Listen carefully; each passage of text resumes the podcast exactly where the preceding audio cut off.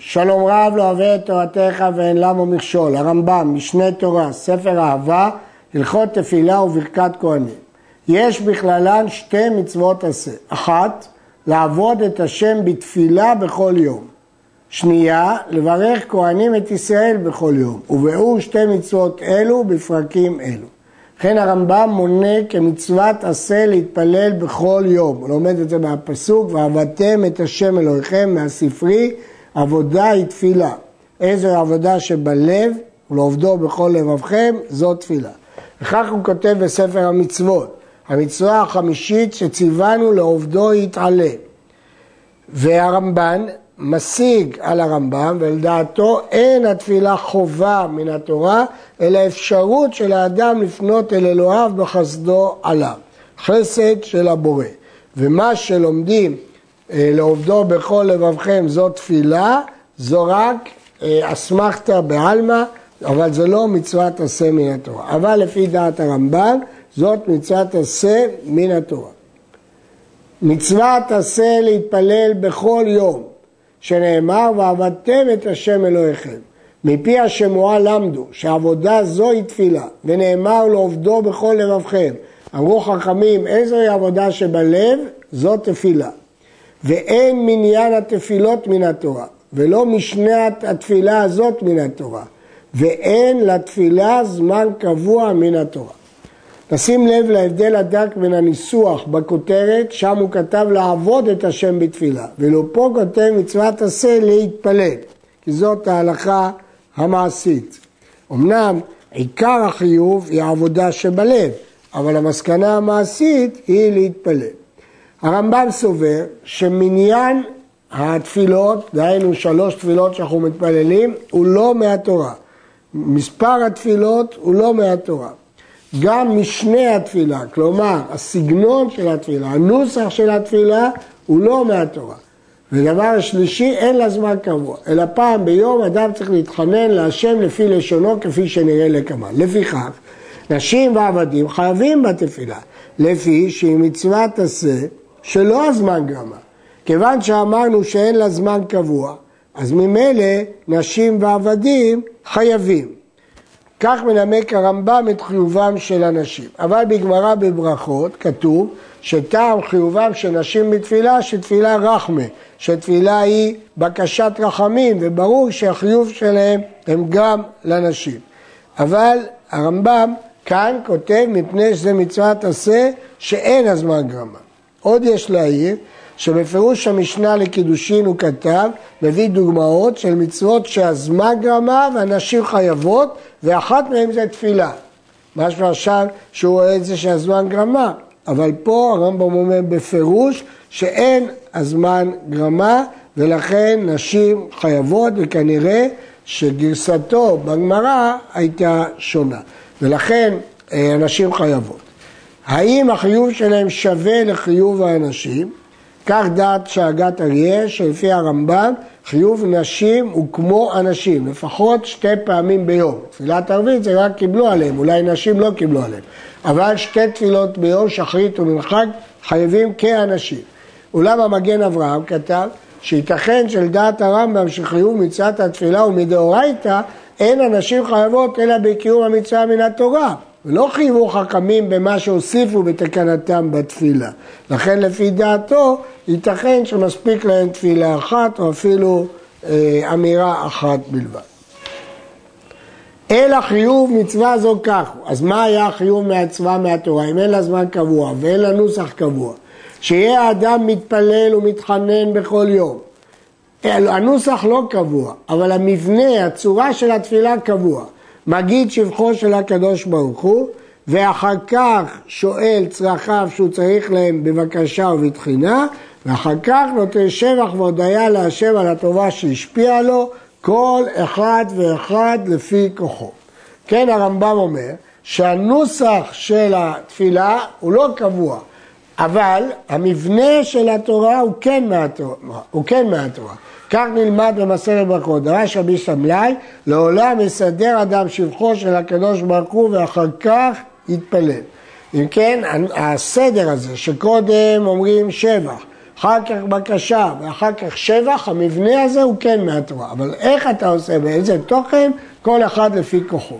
אם היה רגיל, בעל יכולת ביטוי, מרבה בתחינה ובקשה. ואם היה הרעל שפתיים, קשה לו להתבטא, מדבר כפי יכולתו, ובכל עת שירצה.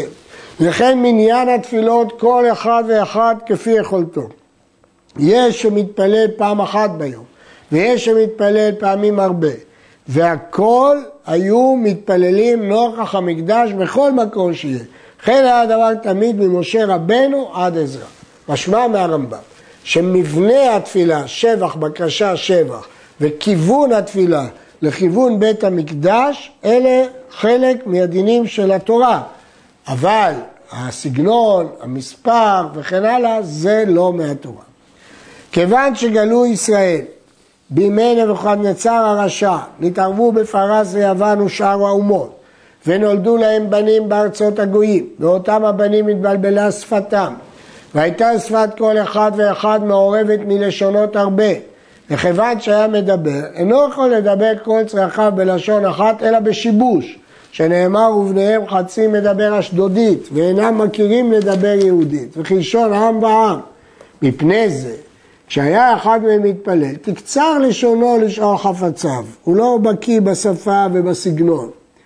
או להגיד שבח הקדוש ברוך הוא בלשון הקודש, עד שיערב עמה לשונות אחרות.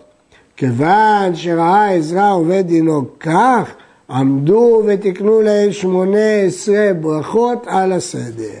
כלומר, כאשר ראו חכמים שאי אפשר שיהיה כל אחד בלשונו, כי הרבה אנשים אין להם לשון ואין להם סגנון, תקנו לכולם תפילה אחידה, שמונה עשרה ברכות על הסדר.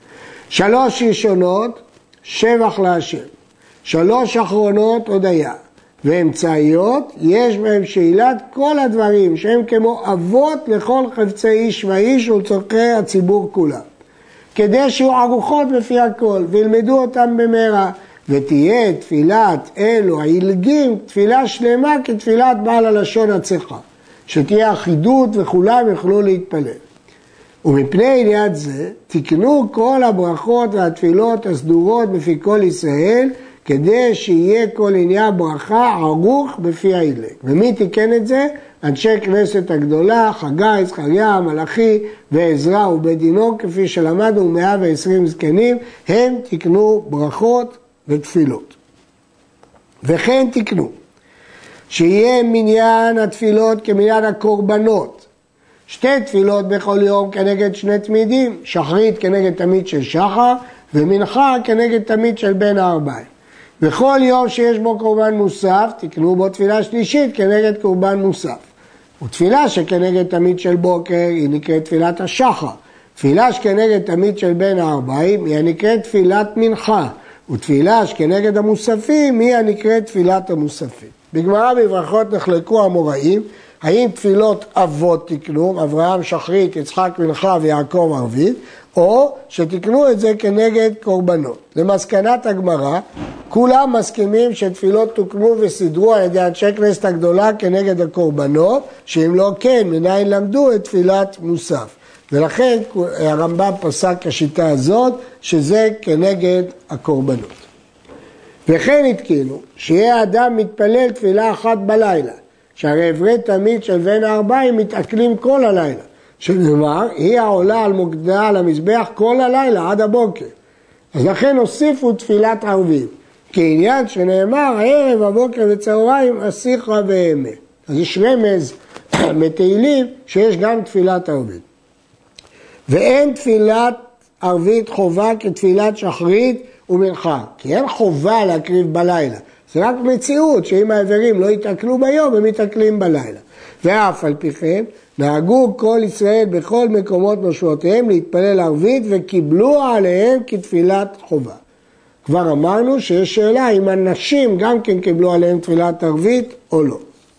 וכן תקנו תפילה אחת אחר תפילת המנחה סמוך לשקיעת החמה ביום התענית בלבד, כדי להוסיף תחינה ובקשה מפני התענית. וזו התפילה נקראת תפילת נעילה, כלומר ננעלו שערי השמיים בעד השמש ונסתרה, לפי שאין מתפללים אותה, אלא סמוך לשקיעת החמה.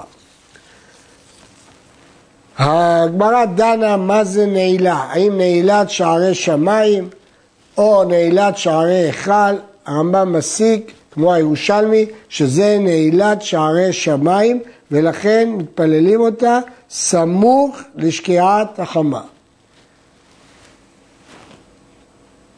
נמצאו התפילות בכל יום שלוש, ערבית ושחרית ומנחה. ובשבתות ובמועדים ובראשי החודשים ארבעה, כי יש בהם מוסף כנגד קורבן מוסף. שלוש שבכל יום ותפילת המוספים. וביום הכיפורים חמש, כי אמרנו שבתענית מוסיפים נעילה. ארבע אלו ותפילת נעילה. תפילות אלו אין פוחתים מהם, אבל מוסיפים עליהם.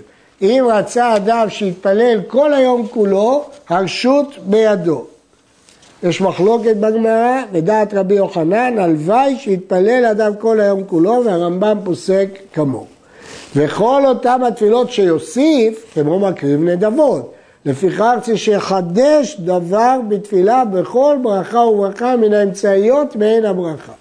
יש מחלוקת בראשונים, האם לדעת רבי יוחנן צריך לחדש או לא צריך לחדש. שמואל ודאי אומר שצריך לחדש, אבל רבי יוחנן שאומר ולוואי יתפלל כל היום, השאלה אם צריך לחדש. שיטת הראב"ד כאן, שלהלכה יכול האדם לחזור ולהתפלל תפילת נדבה ללא חידוש. אבל דעת הרמב"ם, וכך פוסק השולחן ערוך, שאין לחזור ולהתפלל תפילת נדבה אלא עם חידוש. אמנם אם ספק יתפלל או ספק לא יתפלל, פה השולחן ערוך אומר שיכול לחזור ולהתפלל אפילו ללא חידוש. ומהו החידוש? בכל ברכה וברכה מן האמצעיות הוא צריך לחדש. ואם חידש אפילו בברכה אחת, דיו. כדי להודיע שהיא נדבה לא חובה. ושלוש ראשונות, שלוש אחרונות, לעולם הם מוסיפים בהם, והם פוחתים בהם, והם משנים בהם דבר. לא מוסיפים ולא פוחתים ולא אה, עושים שום שינויים. אין הציבור מתפללים תפילת נדבה, לפי שאין הציבור מקריבים קורבן נדבה. ולא יתפלל אפילו יחיד מוסף שתיים, אחת חובת היום ואחת נדבה, לפי שאין מתנדבים קורבן מוסף. מוסף לא בא בן דבר וציבור לא מבין את דבר. ויש מן הגאונים מי שהורה שאסור להתפלל תפילת נדבה בשבתות וימים טובים, לפי שאין מקריבים בהם נדבה, אלא חובת היום בלבד. שיטת הרמב"ם מקורה בדברי הריב, פרק שלישי בברכות, שדיני תפילת נדבה צמודים לדיני הקורבנות, ולכן אין מוסף נדבה ואין נדבה בציבור ואין נדבה בשבת.